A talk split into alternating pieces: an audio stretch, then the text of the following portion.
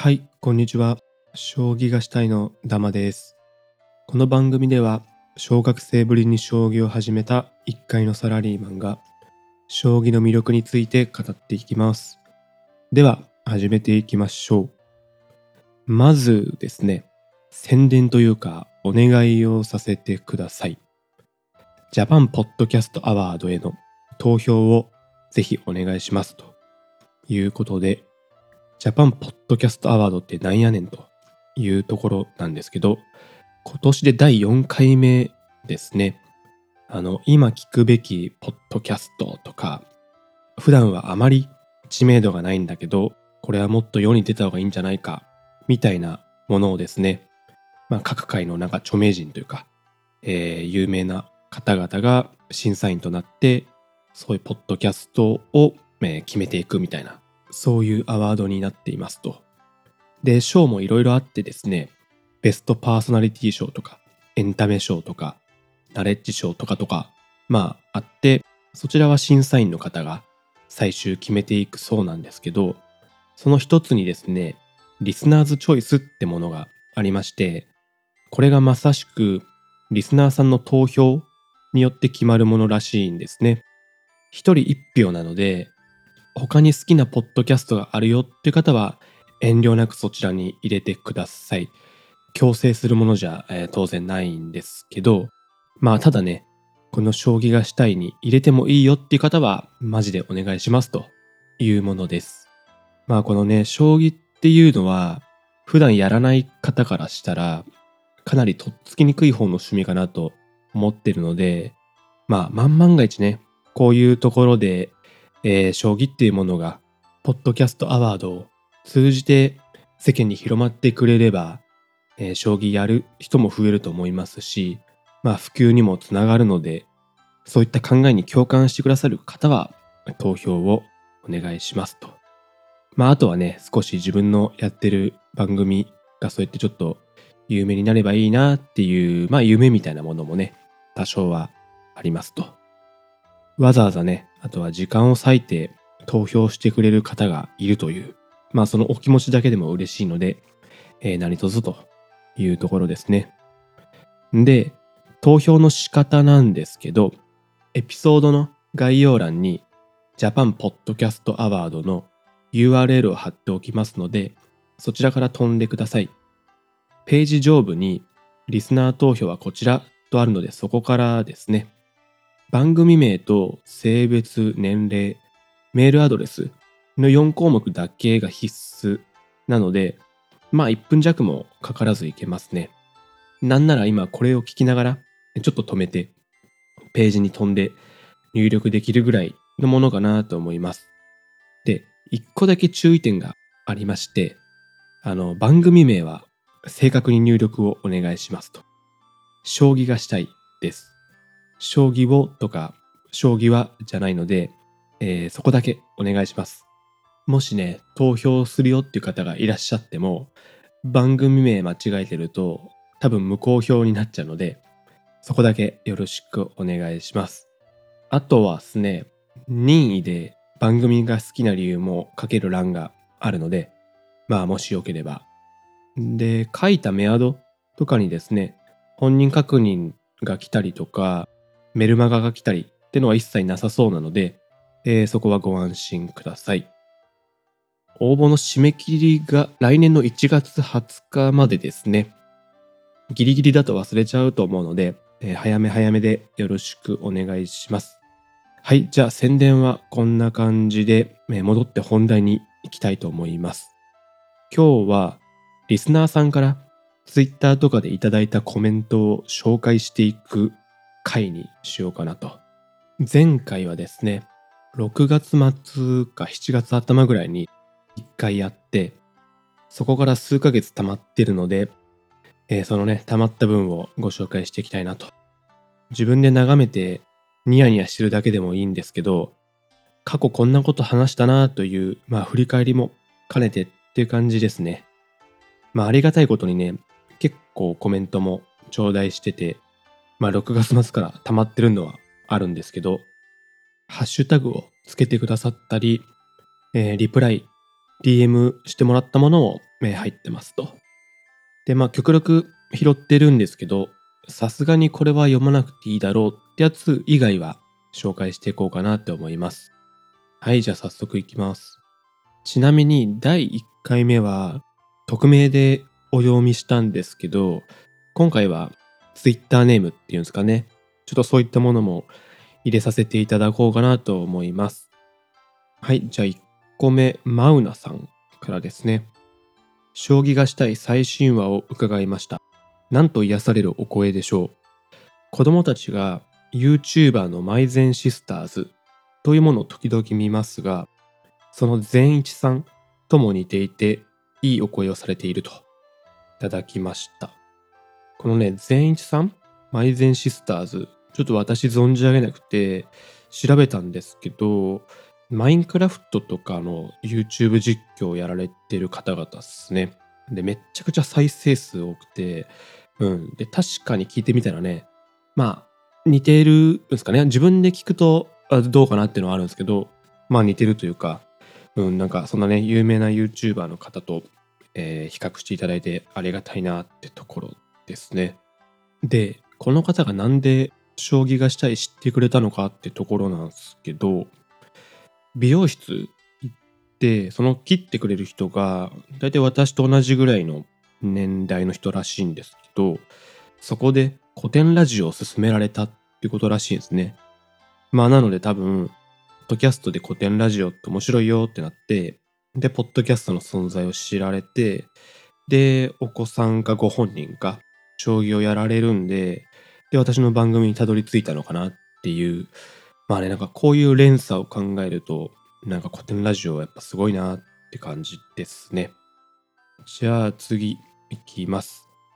えー、ちょっとね、ツイッターネームが合ってるか、ソユラアットマクリコ大王ホニャララさん。はい。帰宅途中、ダマさんのひふみんしか知らないあなたへ続編を目を閉じながら聞きました。前回に続き分かりやすかったですと。そうですね。この方は結構電車の時に目をつぶりながら聞いてくださる方。そうですね。1回目もお便りいただいてまして、うん、乗り過ごさないか心配だなみたいなコメントをした記憶があります。結構定期的に聞いてくださっていてありがたいですね。はい、じゃあ次ですね。えっ、ー、と、リカさん。えー、ダマさんおはようございますと。将棋全然わかりませんが、先日動画を拝見しました。聞きやすいお声をされていらっしゃるし、早口でもないのでいいなと思いましたと。動画って思ったんですけど、これあれですね。あの、樋口さん、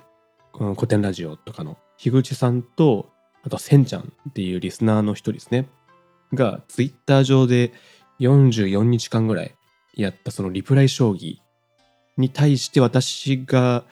なんていうんですかね、解説動画を作ったやつ、多分それを聞いてくださったんですね。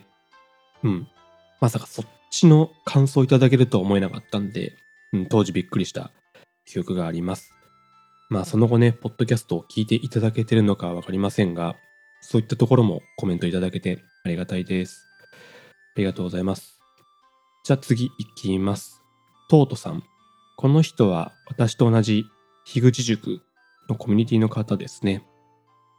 で、えー、音が気になって滝を止めてもらうか。色も大事なんだね。ということで、これはシャープ24のひふみん加藤一二三先生の話ですね。あの、タイトル戦とかで、その旅館の滝の音が気になるとか、あと絨毯の色が気になるから変えてくれみたいな、なんかそういうプロ棋士のこだわりみたいなものを話した時の感想ですね。ありがとうございます。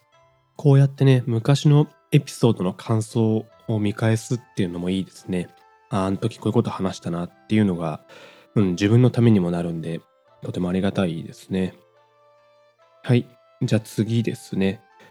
かげろうさんとお読みするんですかね。あ、これ多分ツイッターのポケモンゲンガーのアイコンなので多分そうですね。えー、聞いててなるほどなと思ったので、詰将棋を頑張るか。これはシャープ20に対面で指すの楽しいってやつに対するコメントでして、確かこれはですね、休みの日に将棋会館行った後に近くの将棋バーデビューしてみましたって話で、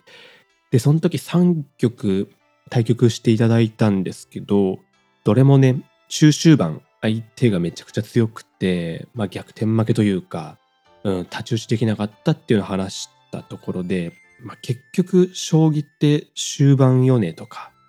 そのお相手は結構詰将棋やっぱ好きでというか得意で、9手詰め、11手詰めは、まあ簡単なやつは一目だって言ってたので、えー、自分も詰将棋頑張ろうって言ったことに対してのコメントですね。そう、やっぱりね、将棋は別のエピソードでも話しましたけど、えー、序盤に比べて終盤の一手の価値の方が圧倒的に高いゲームなので、詰将棋を頑張るかっていうのは理にかなってるんですよね。そう、ただ、序盤適当でいいかっていうとそんなことはなくて、ある程度できないともう作戦負けしてね、終盤にすらたどり着けないっていうゲームなので、そう、バランスがね、難しいんですよ。難しいんです。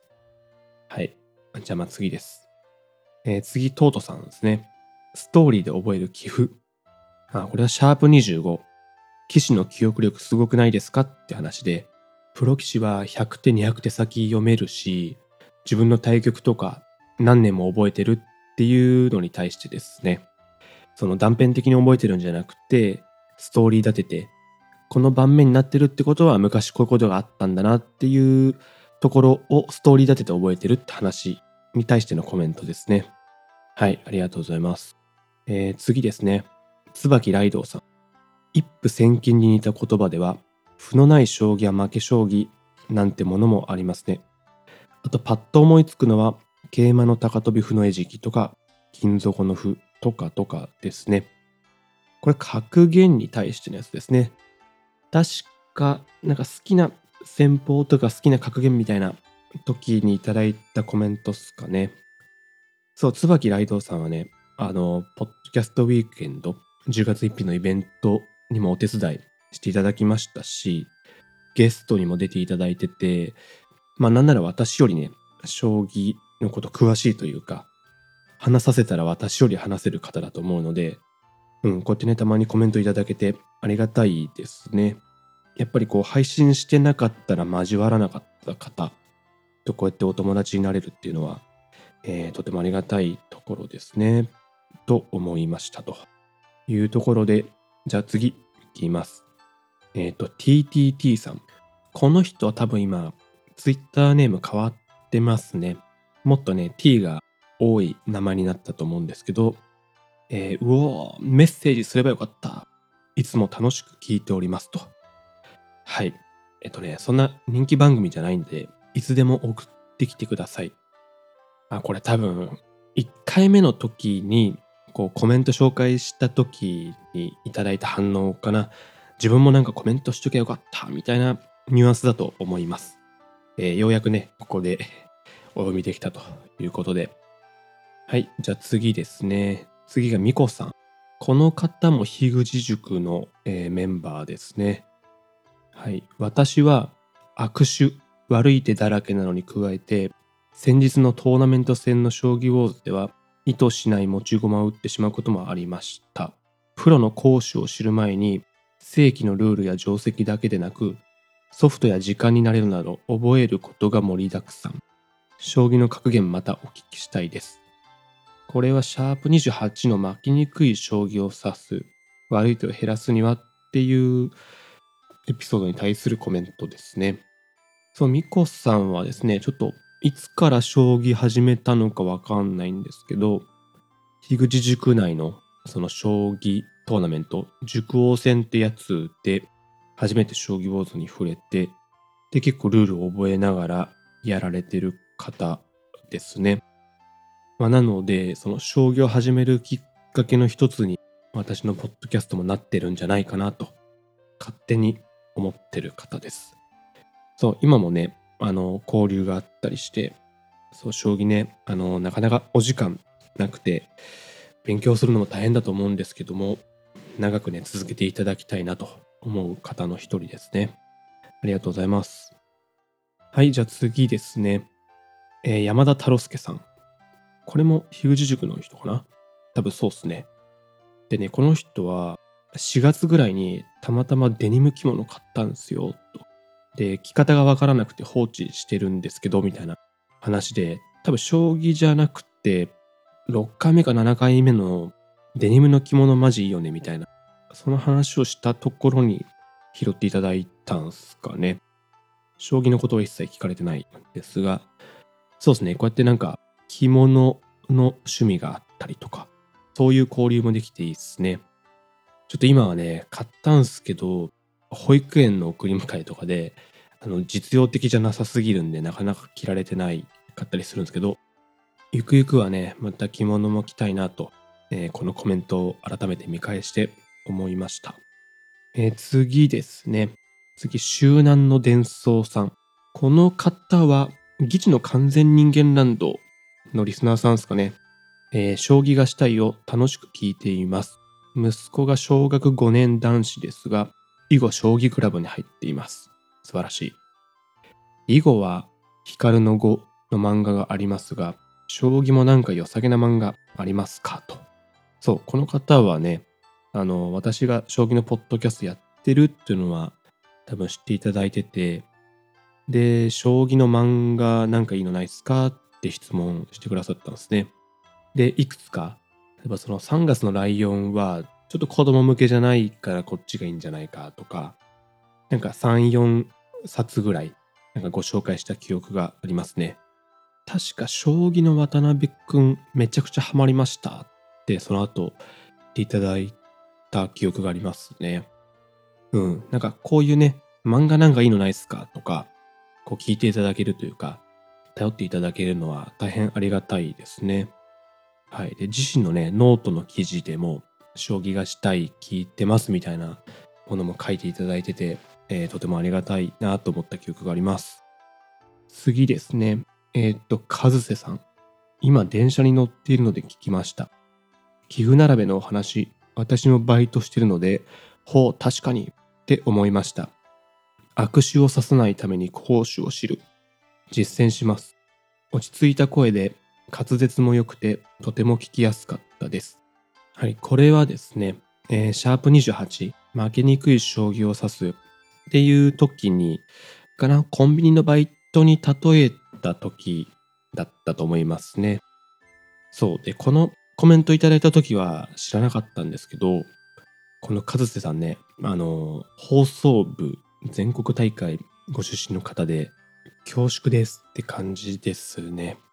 まあその後もね、なんやかんやちょっと交流がありまして、この番組にもゲスト出ていただきましたし、ポッドキャストウィークエンドにも来ていただきましたし、えー、何でもですね、その放送部時代の経験を生かしたというか、だからポッドキャストを始められるそうで、カズテンタマコの放送局だったかな。そのうち配信されると思うので、ご興味ある方はぜひ聞いてみてください。はい、いうことで次ですね。次はシュウさん。これはもう、なんて言うんだろうな。樋口塾界隈で有名な方ですね。まあ、詳細省きますけど、えー、さっきダマさんの将棋がしたいを聞いたら、ひふみんは先手と後手が全く同じ形の戦後同型の局面でひふみん愛をしてたってことですね。ちょっと異次元ですねと。そう、そうなんですよね。もう加藤先生のね、エピソードは、あの、話し出したらキリがないんですけど、うん、ひふみん愛をね、全く同じ線を同じ形でやるっていう、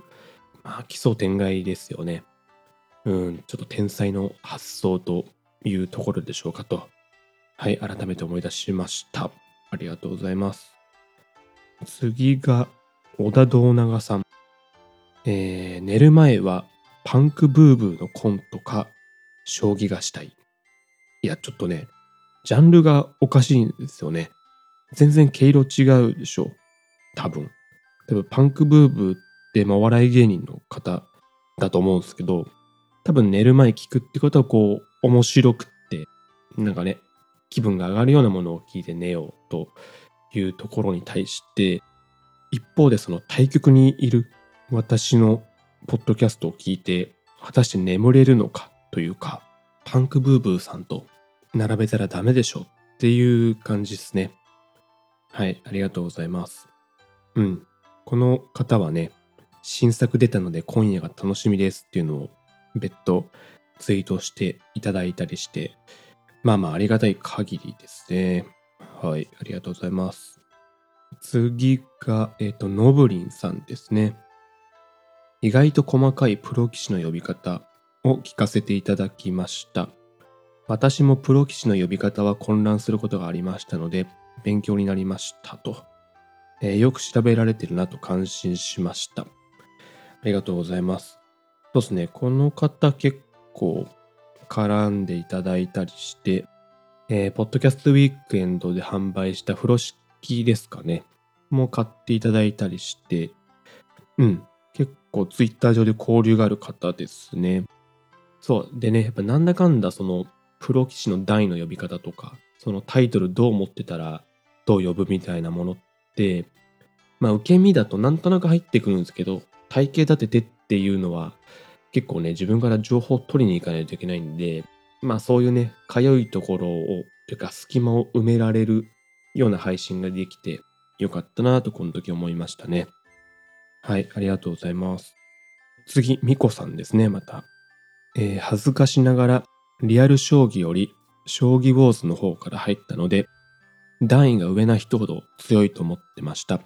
段位と実力は違う、点々点。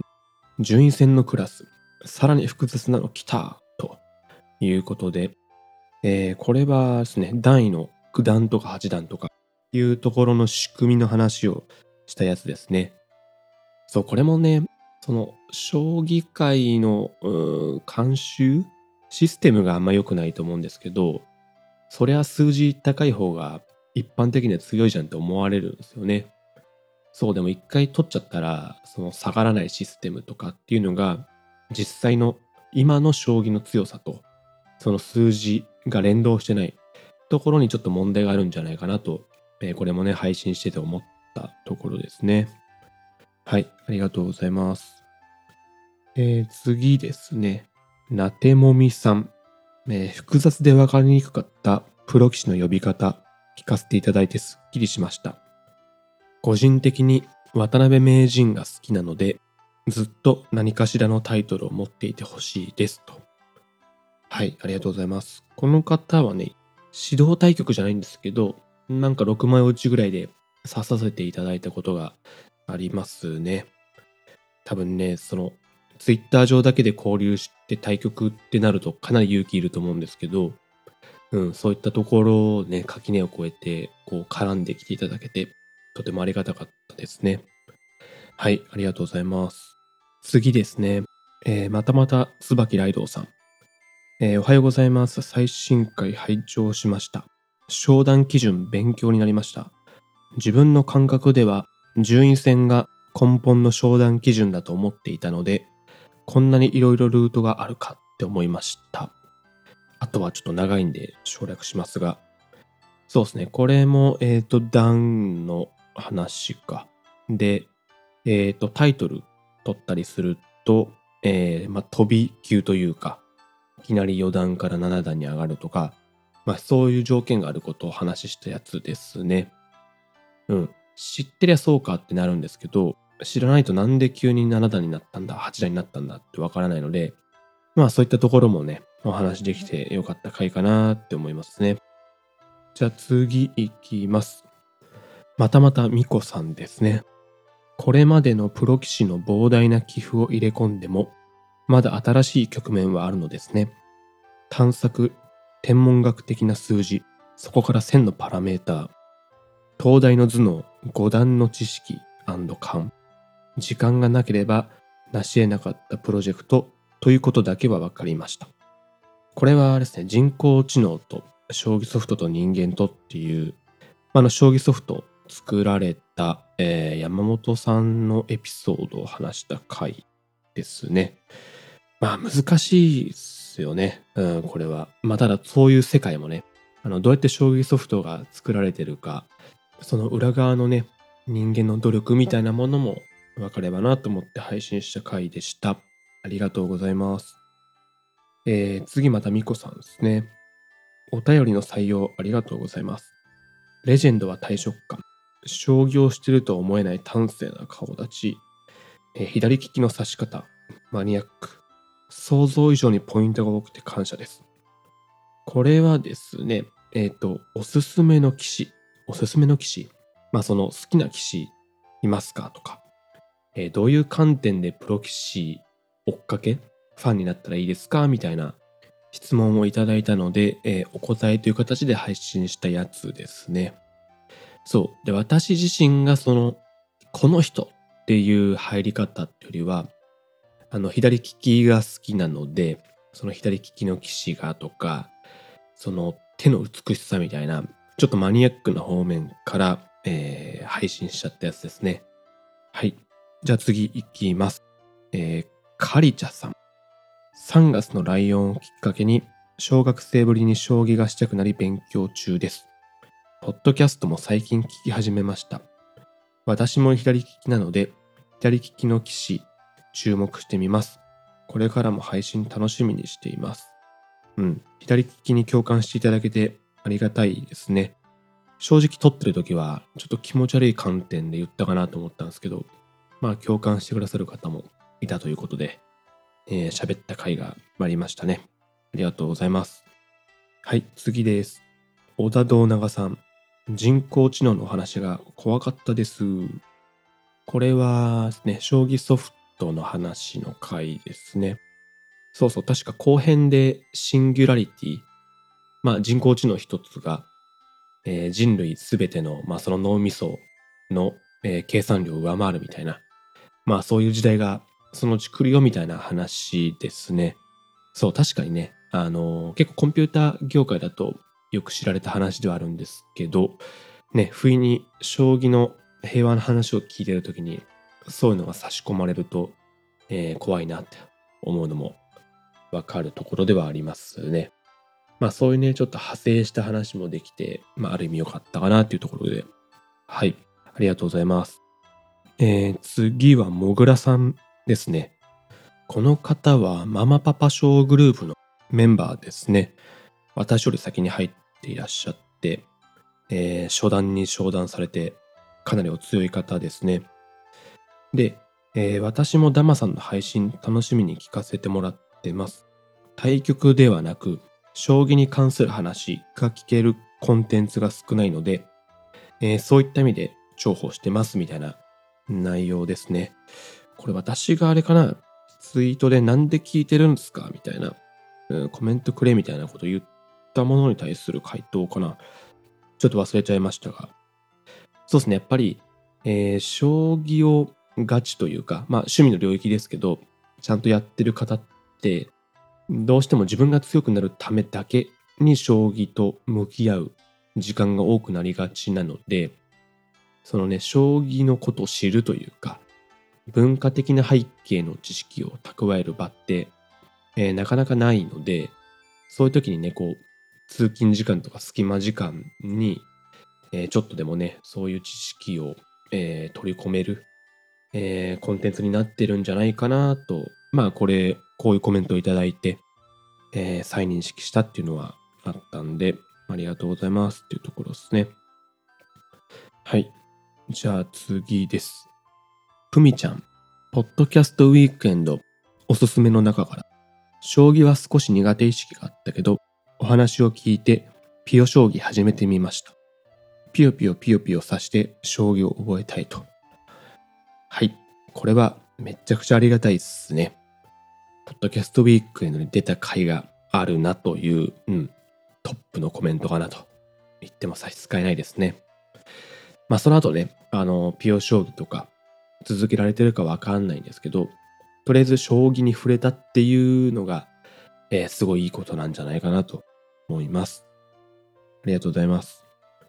次が、またライドさんですね。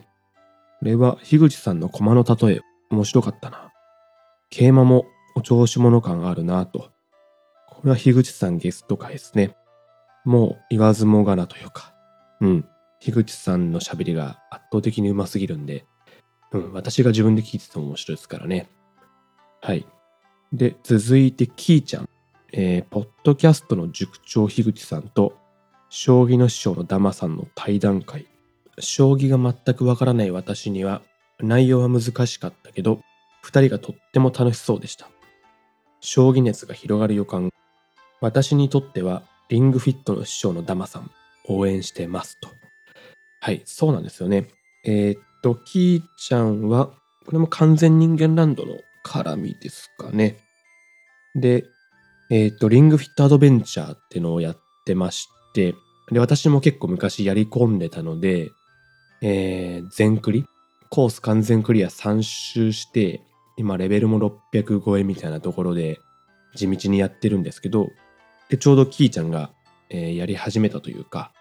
もう一回やり途中の時に、えーまあ、ツイッターで交流があって、レベル600超えっすか、すごいっすね、師匠っすね、みたいな感じで。そう、なので、私は将棋の師匠とリングフィットの師匠の2冠を持ってるってことですね、今。えっ、と、次がトートさんですね。将棋の段位、実力とイコールじゃないんだろうなと思ってたけど、まさか一度もらったら永久に下がらないとは。そう、これはね、さっきも言った、強いほど数字が大きい将棋界の段位についてのところですね。そこのね、段位制度はやっぱりちょっと見直してほしいですね。じゃあ次です。えっ、と、逗子さん。最近、修法と樋口さんに影響されて、小学生ぶりに少しだけ将棋の興味が湧き上がってます。今後、将棋がしたいぜひ聞かせていただきます。ありがとうございます。次、えーのぶりんさんですね。いつもダマさんの配信楽しみにしています。プロ棋士と女流棋士は私も関心があります。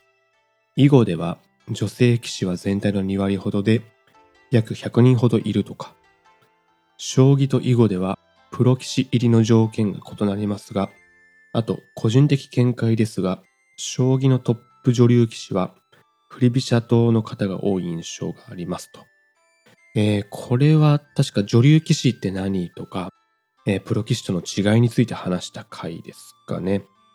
女流の方がプロになるのはかなり難しいって話だけど、えーそれに対して、まあ、碁の世界はもうちょっと、えー緩いというか、まあ、女性のプロ人口が多いっていうコメントをいただいたってことですね。まあ何がね、正解かはわからないんですけど、将棋界のルールもね、もうちょっと見直してもいいんじゃないかなって思わされるコメントですね。はい、ありがとうございます。えー次です。いちごの気持ちさんでいいのかな？今必要な情報としてとても参考になりました。実にベストなタイミングで聞けてよかったです。えーこれは聞き手というお仕事、女流棋士の話の続きの回ですね。えー確か聞いた次の日か何かに女流棋士と実際にお会いしてお話しされる機会があるという方だったので、なんか話のネタになるみたいなことをおっしゃってましたね。うん、なんかそういうね、あの小ネタになるというか、わざわざネットでググるほどじゃないんだけど、こう聞いてたら、まあ一個ぐらい有益な情報が入ってるものが配信できてよかったなーって感じですね。はい。次が、えっ、と、カズセさんですね。久々に当日聞けた、先方からなんとなく性格わかりそうって思いました。囲いの話も面白かった。私もやったことあるなぁとか、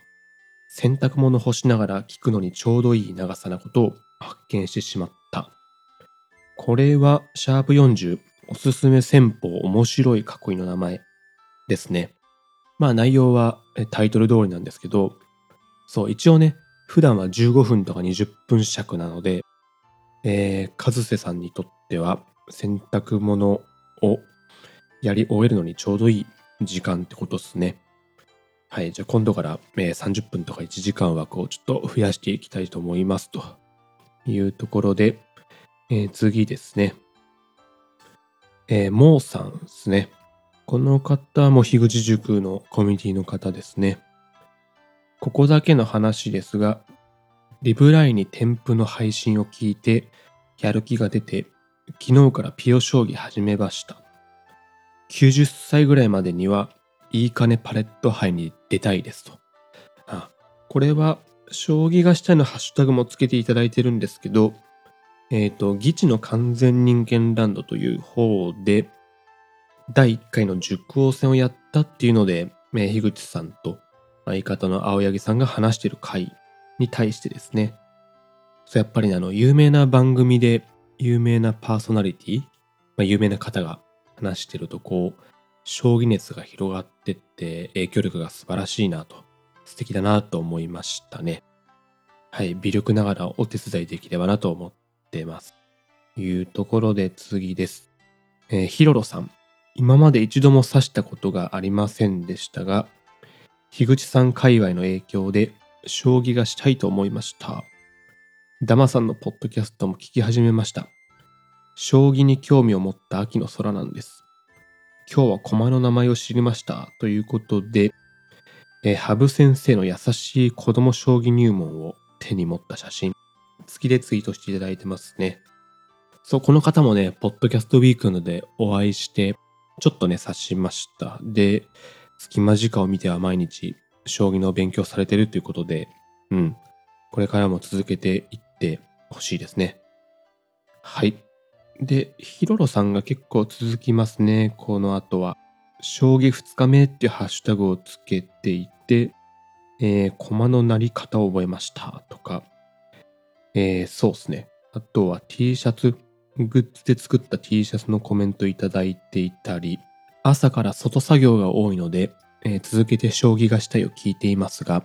私みたいな駒すら満足に触ったことないものでも楽しめてありがたいですと。そうですね。あの、なるべく、まあ、ルールがわからなくても楽しめる話題を選んでるつもりなので、えー、そういう方面から将棋に興味を持っていただけたというコメントをいただいたので、まあ、これはありがたいというか、コンセプトがしっかり、えー、伝わっててよかったなと思いました。ありがとうございます。次が F 家さんって読むのかなえっ、ー、と、アルファベットの F に家ですね。住宅。うん。で、将棋がしたい。聞き始めました。めっちゃ面白いです。内容もそうですが、ダマさんの声が落ち着く。声、うん、落ち着くとかいうのはって意外ですよね。これ1回目のコメント紹介の時に思ったんですけど、うん、普段ね、リアルでは言われたことないですし、まあ、やっぱり音声コンテンツならではなんですかね。その顔が映らないから、まあ声しか聞けないっていうのもあってかもしれないですね。多分顔セットだと落ち着くとはよっぽど思えない風貌をしてるんですけど、まあこれも、ポッドキャストのありがたみっていうところですかね。はい。ありがとうございます。で、次が、ななみおざきさん。うん。この方は農系ポッドキャスターの方ですね。ポッドキャストウィークエンドでもいらっしゃってました。えー、将棋にも普及指導員があるのか、初めて知ったと。そう、これはまさしく将棋普及指導員って何みたいな配信をした時で、そうですね、なんか農業系の方にも、やっぱりその農業を普及させるための指導員みたいな制度があるらしくて、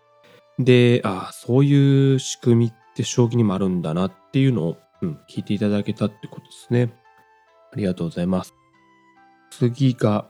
マスアンダーバーマサコドット T。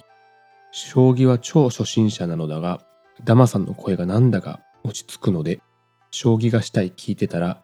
TT 聞き完了してしまった。と思ったら最新話出てる。聞きます。またね、この私みたいなものの声を褒めていただいてありがとうございますと。で、TT 聞きってなんやねんなんですけど、確かね、タイムトラベル聞き。これは愛の楽曲工房だったかなっていうポッドキャストで、ポッドキャストっていうストックコンテンツを一からバーッと聞いて、タイムトラベルして聞いて、最終話に戻ってくるみたいなものの総称を TT 劇と、えー、呼んだことにちなんでますね。はい。ありがとうございます。次がモーさんですね。ピオ将棋全体像が見えなくてイライラしてきました。ということで、樋口塾長おすすめの将棋放浪記見てみました。藤森五段かわいい。え、そこじゃない。なるほどですね。モーさんらしいですね。あの、ぐいぐい行く方なので、うん。ストレートな感想で、素晴らしいですね。一個ね、やっぱ素晴らしいのが、このモーさんみたいに、将棋を多分今までやってこられなかった方が、こう何かきっかけで興味を持って、将棋放浪記、あの藤森哲也五段の YouTube ですけど、にたどり着くっていうのが素晴らしいですね。普通に生きてたら交わらなかったであろう、えーそういう領域にですね、ポッドキャストを通じて接点ができたっていうのは、うん、すごい有意義なものですね。やっぱ、ポッドキャストって、と思いました。はい、ありがとうございます。次が、えーラジオ細かいこと言っていいですかですね。将棋普及指導員憧れる。とは言っても3級の自分には遠い世界ですが、それにしても三段の免状がそんなに価値の高いものだったとは驚きでした。ということで、えーこのラジオ細かいこと言っていいですかは、ポッドキャストご自身で配信されているお二人組ですね。で、ちょっと経緯はわかんないんですけど、多分どちらかの方が将棋好きなんですよね。で、自分たちのメインの放送とは別に、週1回ぐらい将棋のこと話す枠ってのがあって、えーそこで将棋のこと話されてますと。うん。なのでちょっと私の番組も多分聞いていただいてて、コメントいただいてるってとこですね。まさかね、あの、将棋の配信してて、こう、同じポッドキャスターから、そういう方面からコメントいただけるとは思ってなかったので、えーびっくりしましたというところです。ありがとうございます。で、次またヒロロさんですね。えー樋口さんの影響にて将棋を始めて6日目、ダマさんのポッドキャストを聞いて、サトシの青春まで購入しました。そう、これはね、あの、将棋やったことない人でも、みんな読んだ方がいいです。あの、まあ、病気でね、若くして亡くなった天才棋士のお話なんですけど、将棋知らなくても、その一つのことにこんだけ熱心に取り組めるっていうので、まあそういった方面でね、とても考えさせられるというか、感動する話なので、えーぜひね、興味ある方は読んでくださいというところですね。ありがとうございます。はい。次は、タカピさん。物語として紡いでいない出来事の連なりは覚えにくい。記憶力、ワーキングメモリーを強固にするなら、ストーリー仕立てにしていけば、いくらかはマシになるのかも。これは騎士の記憶力すごくないですかっていう、えーストーリーで寄付を覚えてますっていう話に対するコメントですね。はい、ありがとうございます。次ですね、かげろうさん。ゲームをしながら聞いてたけど、将棋の普及に必要なのは、オタク的には駒のキャラクター性なんじゃないかな、と、ちょっと思います。推しキャラ？これを駒にするのか、先方にするのかが問題だけど、えー押せるキャラを使えるだけでテンションはかなり上がると。これは樋口さんと、え雑談した時の回ですかね。あの、樋口さんが将棋を普及するために、いい金パレットで、e スポーツ的な感じで将棋をやりたいみたいな、そういう構想がありますという話だったんですけど、そう、それに対してですね、やっぱりその、流行らせるには、将棋の駒を、なんて言うんだろうな、多分、あの、馬娘みたいに、なんか擬人化して、特殊能力を持たせるとか、キャラが喋るとか、あとは線形ですね。えー、雁木に組んだらこういう特殊ムービーが出るとか、なんかそういった方面からですね、将棋普及のアプローチをしてもいいんじゃないかみたいなコメントをいただいたんですね。それもその通りですよね。まあちょっとね、地味でおじさん臭いっていうのは将棋につきまとうので、その殻を完全に壊してみるというか。まあでもね、やりすぎると、やっぱり日本の伝統文化がという層も言っていらっしゃるので、どこにね、そのポイントを置くかというか、ちょうどバランス取れるところで、えー普及していくか、みたいなものが大事なんじゃないかなと思いましたが、うん、よく考えさせられたコメントでした。ありがとうございます。次が、アータンさんですね。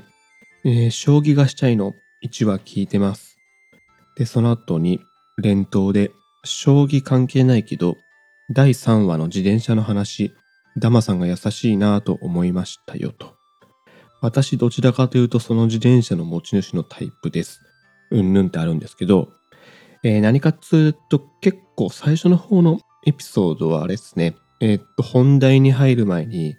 アイスブレイクというか、前置きの話をしてて、これは隣の、えー、私の家の隣の方が外に電動自転車ですかね、置いてあるんですけど、結構鍵つけっぱなしなんですよね。で、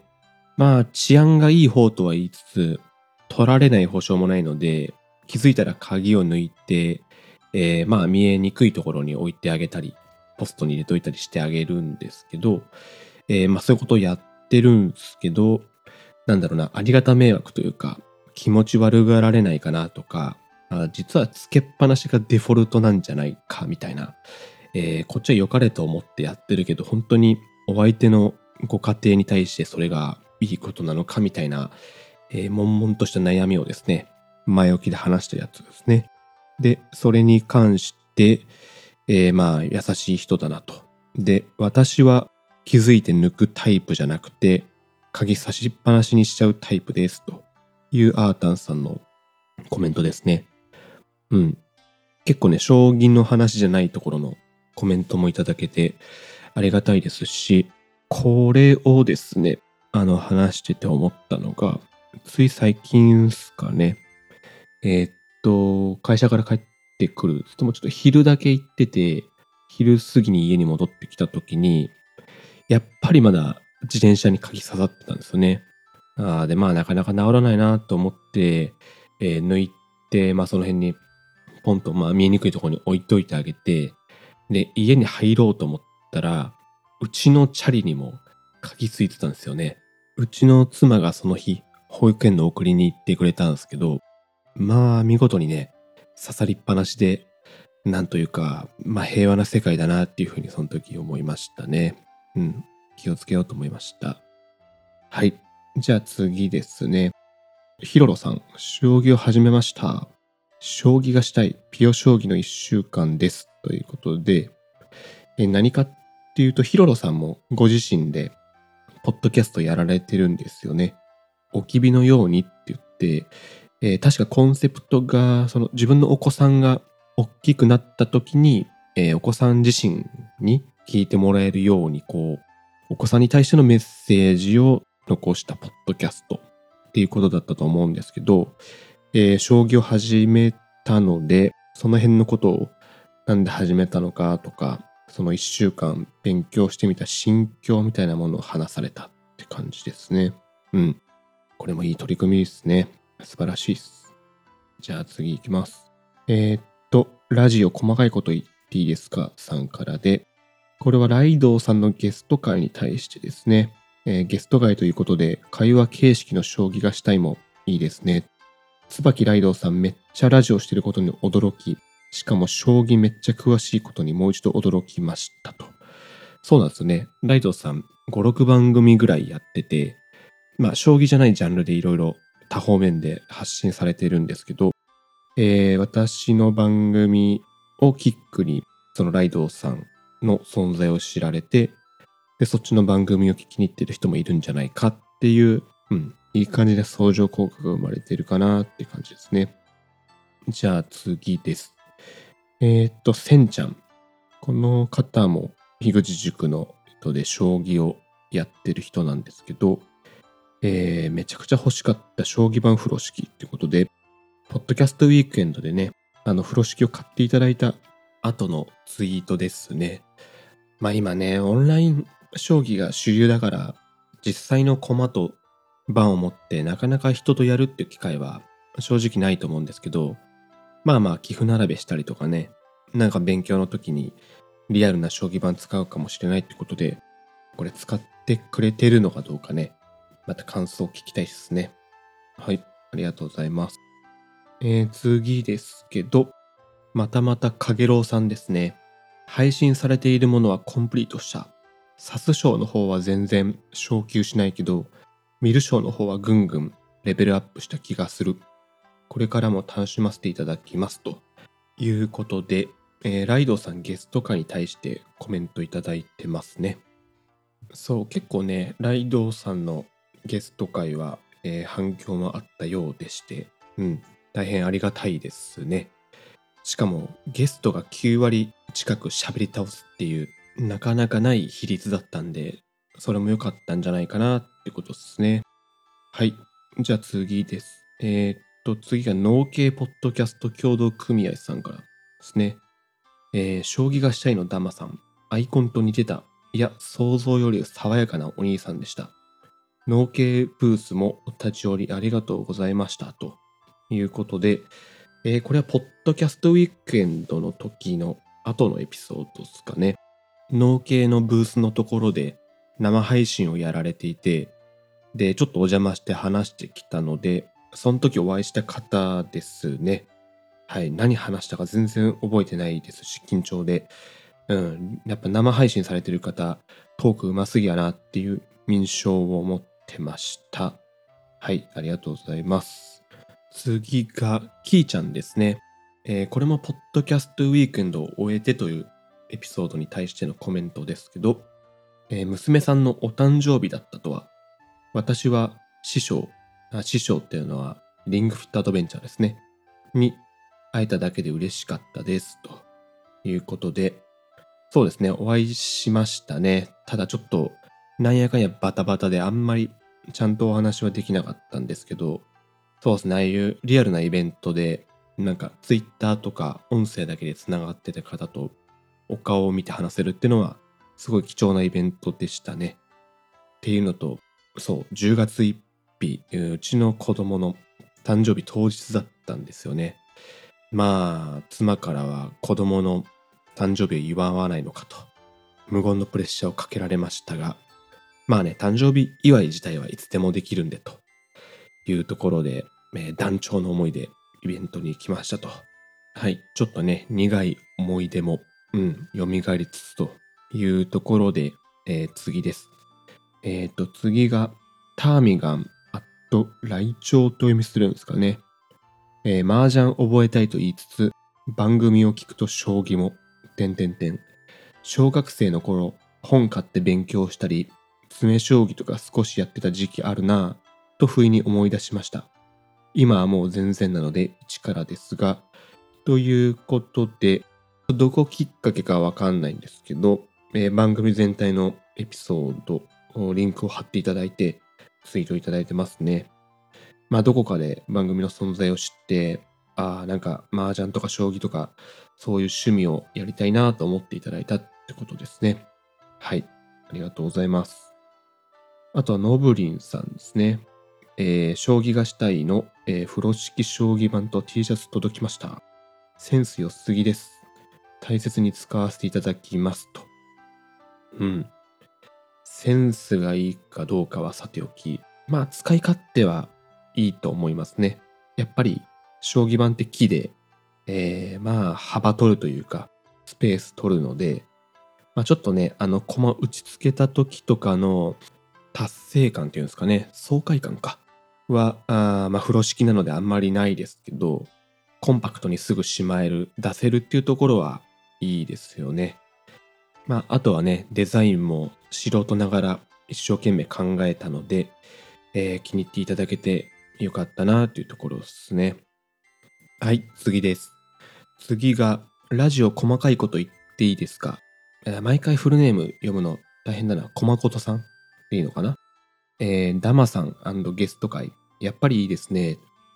カズセさん、ツイッターでよくお見かけしますが、大学生だったのですね。今回は放送部の内容ということで、ポッドキャスターとしては勉強になりました。お二人の将棋トークも聞いてみたいと思いましたということで、そうですね、これはシャープ45の、えー、放送部と語る音声配信ということで、国際ポッドキャストデーに出した30分音源をえー、将棋がしたいでも流したってやつですね。そう、やっぱ駒琴さんはね、お二人でやられてるってこともあって、私の一人語りよりはゲスト会に結構、うん、コメントいただけることが多いですね。ありがとうございます。そう。で、お二人の将棋トークってことでね、そうできればね、この間放送の内容だったんで、将棋の話もしたいなと思ってまして、和瀬さん自身も、まあ、将棋やられるということで、できればね、将棋女子っていうんですかね。まあ、ネカマかもしれないというか、女子ってつけとけば、なんかみんなが優しくしてくれるんじゃないかみたいな、ツイッター上で将棋女子とついてるアカウントに対して、本当に女子なのか、えー、女子じゃないのか、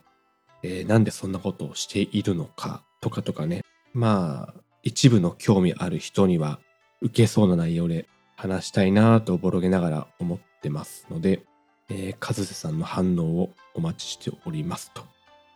はい。で、次が、竹大阪トラックさん。これもママパパ賞の、えー、一員の方ですかね。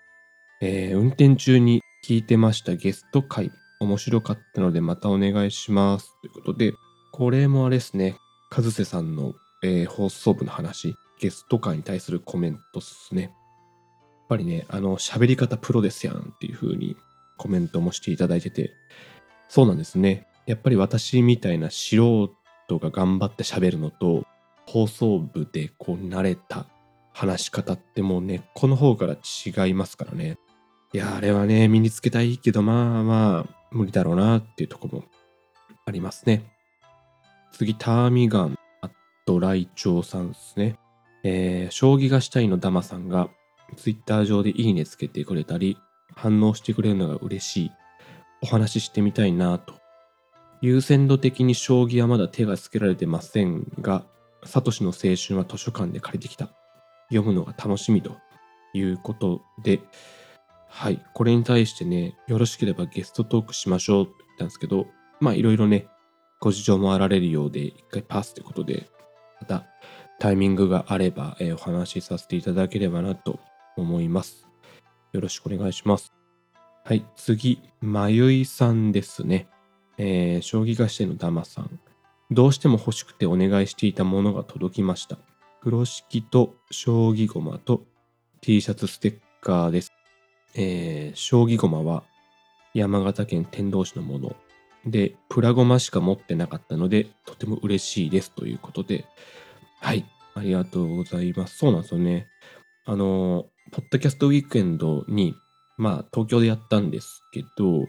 まあ、遠方にお住まいの方とか、ご予定があっていらっしゃらなかった方用にですね、一応手元に残ったグッズを入れませんかとツイッターで募集かけて、何名かの方がですね、嬉しいことに買いますっておっしゃっていただいて、で、その中のお一人がまゆいさんですね。で、結構一式というか、出したものほぼほぼ欲しいとおっしゃっていただいて、うん、とてもありがたい限りでしたね。またそういうね、物販イベントがあれば出てみたいなとは思いつつ、はい。ありがとうございますと。で、次がモグさんですね。この方も樋口塾のメンバーの方で、えー、謎の郵便物が届いてガクブルしておりましたら、将棋がしたいとうっすら見えたから安心したあいつだってなったと。そうですね。あの、モグさんも風呂敷将棋盤欲しいとおっしゃっていただいて、えー、簡易郵便っていうんですか、えー、定型が郵便か。で、送ったんですけど、宛先だけ書いて、こっちの情報一切書かずに送ったので、なんか、裁判の出頭命令とか、なんか督促状と勘違いしたんですかね？まあ、ちょっと、えー、びっくりさせちゃって申し訳ないですね、というところですけど、まあ、無事に届いてよかったです。ありがとうございます。えーと、で、次がすね、これも T さんかな。まあ、さっき言ってた TTT の、えー、解明された方っすね。が、えー、46は時間の使い方も戦略っていうエピソードに対して、フィッシャールールもどこかで触れてほしかったとコメントいただきました。ありがとうございます。そうなんですよね。あの、持ち時間とか、考慮時間とか秒読みは話したんですけど、えー、フィッシャールールって言って、結構 ABEMATV とかで用いられているルールですかね。持ち時間5分で一手指すと、えー、5秒ずつ増えるとか、まあそういうね、緊迫した時間的にハラハラドキドキみたいな対局っていうのも結構最近流行ってまして、その辺のね、ルールもちょっと入れられればよかったんですけど、完全に忘れてましたというところで、えー、また今度話す機会があれば入れてみたいと思います。ありがとうございます。はい、次です。えー、チコリーアットアナグマ暮らしさん。将棋を見始める方にも分かりやすくお話しされる感じがしました。将棋の見どころを人に伝える難易度を痛感している私からするとすごいなと。寝かしつけの話も面白かったです。僕もあれで寝てますということで。はい、このチコリーさんは何か発信、YouTube 配信とかされてるんですかね、きっとね。将棋の面白さとかを伝えるのは難しいなと感じられてて、うん。で、私の番組は結構平易にというか、誰でも伝わるように話してると、えー、捉えていただいて、まあその辺でコメントいただいてますね。で、寝かしつけの話も面白かったですっていうのは、ですね、あの、時間の使い方も戦略っていう多分エピソードで、NHK 杯の秒読みで子供が自然に子守歌代わりで寝てくれるってやつに対しての感想ですね。あの音声めちゃくちゃ欲しいんですよね。あの、着信メロディーとかにね、したいぐらい、マジで眠くなる効果あるんで、売ってほしいですね。よろしくお願いします。というところで、はい。次がミコさんですね。えー、ミコさんは海外にお住まいでして、で、風呂敷将棋盤とかをお届けしたんですけど、えー、日本から無事に届きましたと。あとは、えー、スタディ将棋。あの、この駒どこに動けるよって書いてある入門用の駒ですかね。をちょっと風呂敷に包んで使ってみますとか、うん。その辺のコメントいただきました。そうですね。あの、絶賛将棋勉強中ってことで、えー、風呂敷もね、有効活用ぜひしていただければなと思います。よろしくお願いします。次がしんすけさんですね。えー、この方も、シャープ46時間の使い方も戦略について、えー、コメントいただいてます。プロ棋士の遅刻なんて考えなかった。遅刻すると遅刻時間の3倍持ち時間が減らされるらしい。意図的に遅刻する宮本武蔵みたいな人もいるのかなと。そうなんですよね。あの、ちょっと宮本武蔵の細かいエピソードは私存じ上げないんですけど、あの、相手が短気な方だったら、あえてこう遅刻してイライラさせて、ちょっと精神的動揺を誘って対局するっていう、まあ、あのね、真摯な競技である将棋、どうなんだろう、真摯であるって聞いたことないですけど、まあそういうね、えー、将棋に対してあえて遅刻をするっていうのはまあ暗黙の了解でないと思うんですけど、本当に勝ちたいんだったらそういうことやってもいいんじゃないかなと、うん、このエピソードを話した時にちょっと感じました。はい、ありがとうございます。次ですね、えー、ラジオコマコトさん。レベルが上がれば上がるほど魔が差したらやっちゃうものなのかな。私のような級位者だと全然考えたこともないです。今のところは勝っても負けても楽しい将棋ということで、これはシャープ47のオンライン対局のマナー違反ソフト指しについてですね。そうなんですね。やっぱり勝ちたい欲が強すぎると、ついついソフトに手を出しちゃう人もいるよっていう話でしたかね。そう逆にね、あの完全趣味というか、もう将棋やってるだけで楽しい。別に負けても何も思わんっていう方はね、あの、一番楽しいと思います。そのソフト出しなんてことを考えもしないと思うので、そういうね、純粋な気持ちを皆さん持って、えー、趣味の将棋は楽しんでほしいなと思いました。はい、ありがとうございます。はい、次が椿ライドさんですね。えー、っと、その昔、Facebook に上げた文字と画像ってことで、写真をドンって貼ってもらったんですけど、えー、これちょっと説明できるかな。えっ、と、超シュール、将棋の生中継、誰もいない和室が映っているだけで、音声も現場の音だけで、ほとんどゼロのまま約5分。放送事故じゃないのか。えー、これはあれですね。あの、ライドウさんゲスト会の時に話していただいた、将棋の一番長い日だったかな？A 級順位戦の最終日、えー、勝った人が明治に挑戦できるとか、負けたら B 級に高級しちゃうとか、まあそういうね、一番大変な日のことを指すんですけど、そうですね。で、当時というか、ちょっとこの番組が何かわからないんですけど、ひたすらその対局場を定点カメラで実況も解説もなく多分映すっていう番組があって、で、当然対局って持ち時間数時間で長いので、お互いトイレ外したりとか、まあなんなら気分転換で散歩とか行っちゃうんですよね。で、一方で、テレビはその定点カメラしか映してないので、なんかチャンネルをプッて書いた人は、誰もいないこう和室で、将棋盤が真ん中にポツンってあって、えー、そのほぼ静止画だけがずっと映ってると。これはね、放送事故じゃないのかと思いますよね。もあるし、なんて言うんだろうな。これは表現が合ってるかわかんないんですけど、将棋に興味を持ち始めた人が、最初にこの映像を見ちゃうと、ああ、やっぱなんか将棋ってそういう要素があるんだなと思って離れちゃう危険性があるなっていうふうには思いましたね。なので逆に今はね、アベマとかでほぼ必ず実況とか解説の方がついて、こうフランクな番組作りをしてるっていうのは、すごいこの将棋普及にとっていいんじゃないかなというふうに、そのね、将棋の一番長い日っていう画像を見て、さらにそう強く思ったって感じですね。はい、ありがとうございます。次が、えー、またまたラジオコマコトさんですね。あこうやって振り返るとかなりコメントいただいてますね。マジでありがたい。えっ、ー、と、内容が、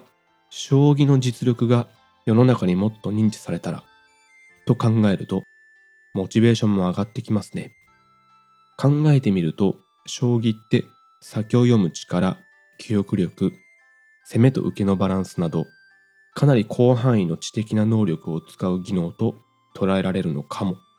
これは、えー、シャープ48、プロ棋士になりたいと言われたらってエピソードへのコメントっすね。自分の子供がプロ棋士になりたいって言った時に、大人としてどう対応すればいいのかみたいな考えを話したやつですね。そう、駒琴さんはね、あのコメントがやっぱ的確というか素晴らしいですね。これ聞いてるかわかんないですけど、もし聞いてたら、あのゲスト来てください。もしくはゲスト呼んでください。よろしくお願いします。じゃあ次ですね。えー、っと、ミコさん。息子は最近動物将棋で私に勝つことが多く、ホクホクしているので、将来はプロ棋士になりたいとか言い出すのかなと思いましたら、ゆうちゃん、えー、ゆうちゃん多分息子さんのお名前ですね。は、スポーツがしたいのよ。アイスホッケーとかベースボールとか、気優でした。ということで、そうですね。えー、っと、プロ棋士になりたいと言われたらってエピソードを聞いていただいて、息子さんがプロ棋士になりたいって言い出したらどうしようと心配されてたんですかね、おそらく。うん、したら、まあそんなことは全くなくスポーツ選手がいいということかなと。まあね、安心した反面、うん、まあ、1、2年後にはまたどう言ってかわかんないですからね。経過を教えてほしいところですと。ありがとうございます。で、これに対して、カラベアさんという方がリツイートかなしてくれてまして、えー、子供の頃に父親や学校クラブで将棋で遊んだ程度の自分には、こういう角度の感想が聞けるかいって嬉しいよね。ということで。なるほどっすね。まあ、私の配信に対して、ミコさんがさっき言った息子さんがそういうことを言ったよってことに対して、あ実体験というか、実際に聞いてみたらこんな反応だったよっていうことが聞けてありがたいって話ですね。そうなんですよね。やっぱり私の考えというか話したのって、あの、実際に起こったことじゃなくて、いろんなケースを考えて、これだったらこう答えようとかいう、あくまでシミュレーションの世界なので、ミコさんみたいに実体験に基づいた、話が聞けるのはありがたいですね。はい。ありがとうございます。で、もう一丁ですね。同じエピソードに対して、えー、これはダーリア123とお読みするんですかね。ローマ字で DAHLIA123、こういうことを考えます。プロ棋士というより、将棋教室に通ってるけど、毎日詰将棋をやるほどの熱もなく、ただ単純に将棋が好きなだけの息子の生き方について。まあ、これはこれでいいんじゃないですかね。あの、なんて言うんだろうな。熱中できるものというか、熱心になれるものがあるっていうのは、ね、子供さんにとってすごい幸せなことだと思うので、変に突き詰めたいとか、プロになりたいと言わずに、単純にこう、好きで将棋をやるってことを突き詰めてほしいですね。集中力が身についたりとか、礼儀作法が身についたり、いいことばかりだと思うので、ぜひ続けてほしいですね。はい、ありがとうございます。えー、次がハッシーノさん。この方も樋口塾の方ですね。で、えー、っと、シャープ47オンライン対局のマナー違反、ソフト出しについてに対してのコメントですけど、えー、今朝、将棋ウォーズですかね、3級で22連勝の人と当たってボコられた。でも、ダマさんの話を聞いてたから、戦意喪失はしたけど、運が悪かったと切り替えられました。ありがとうございますと。まあ、22連勝って、ほぼ確実にソフトを使っているか、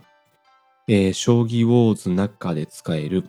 神っていう、まあ、AI 雑誌。まあ、これはね、あの、将棋ウォーズが認めているお金を払えば使えるんで、まあまあ合法なんですけど、それをやってるか。でもほぼほぼその2択っすね。あの、藤井聡太さんがデビューして29連勝で、めちゃくちゃ騒がれてるのに、まあそれに近しいね、えー、22連勝って、まあ普通にありえないので、まあ何かやってるか、えー、それかめっちゃくちゃ強くてアカウントを作り直したか、まあプロ棋士レベルか、まあそんな感じでしょうね。はい。いいですね。あの、もし聞いてなかったら、わーってこうすごい凹んでたであろうところに、えー、こう救ったと。一人のね、将棋プレイヤーの精神的な支えになったということで、はい。とてもいいエピソードをお送りできたかなと思います。はい。次、最後ですね。小野田正幸さん。将棋は完全に左脳のイメージだったけど、プロ棋士は右脳が活性化している。なるほど。面白い。ということで、えー、これはいつのだ？最近のかな？日本文化という将棋のエピソードで、アマチュアは左脳で将棋してるけど、プロのトップの方々は結構右脳が活性化してるよとか、その辺のことを話した時のですね。なんかね、その今までお名前聞いたことない方から、そのハッシュタグつけてコメントいただけたり、なんとなくね、その聞いていただける人が増えてるなって印象もあって、大変ありがたいですね。というところで、はい、バーッと、えー、紹介してきました。まあ、誰得だよっていう話ばっかりだと思うんですけど、まあまあ、ポッドキャストなんてね、自分が趣味で発信してるだけなんで、すっきりしたなという感じですね。じゃあ、今日はこんな感じで、将棋のエピソードはありませんでしたが、終わろうと思います。えー、もしよければね、あのー、どんなエピソードのやつでもいいので、こうやってコメントいただければ、どこかのタイミングで、えー、必ずお返しというか、えー、こうご紹介していきたいなと思います。もうちょっとね、頻度上げてやりたいんですけど、余裕があったらやりますということで、はい、じゃあ今回はこんな感じで終わりにします。ぜひね、あの番組の評価とかしていただけてない方は、もしよければしてください。はい、よろしくお願いします。じゃあ終わりにします。ありがとうございました。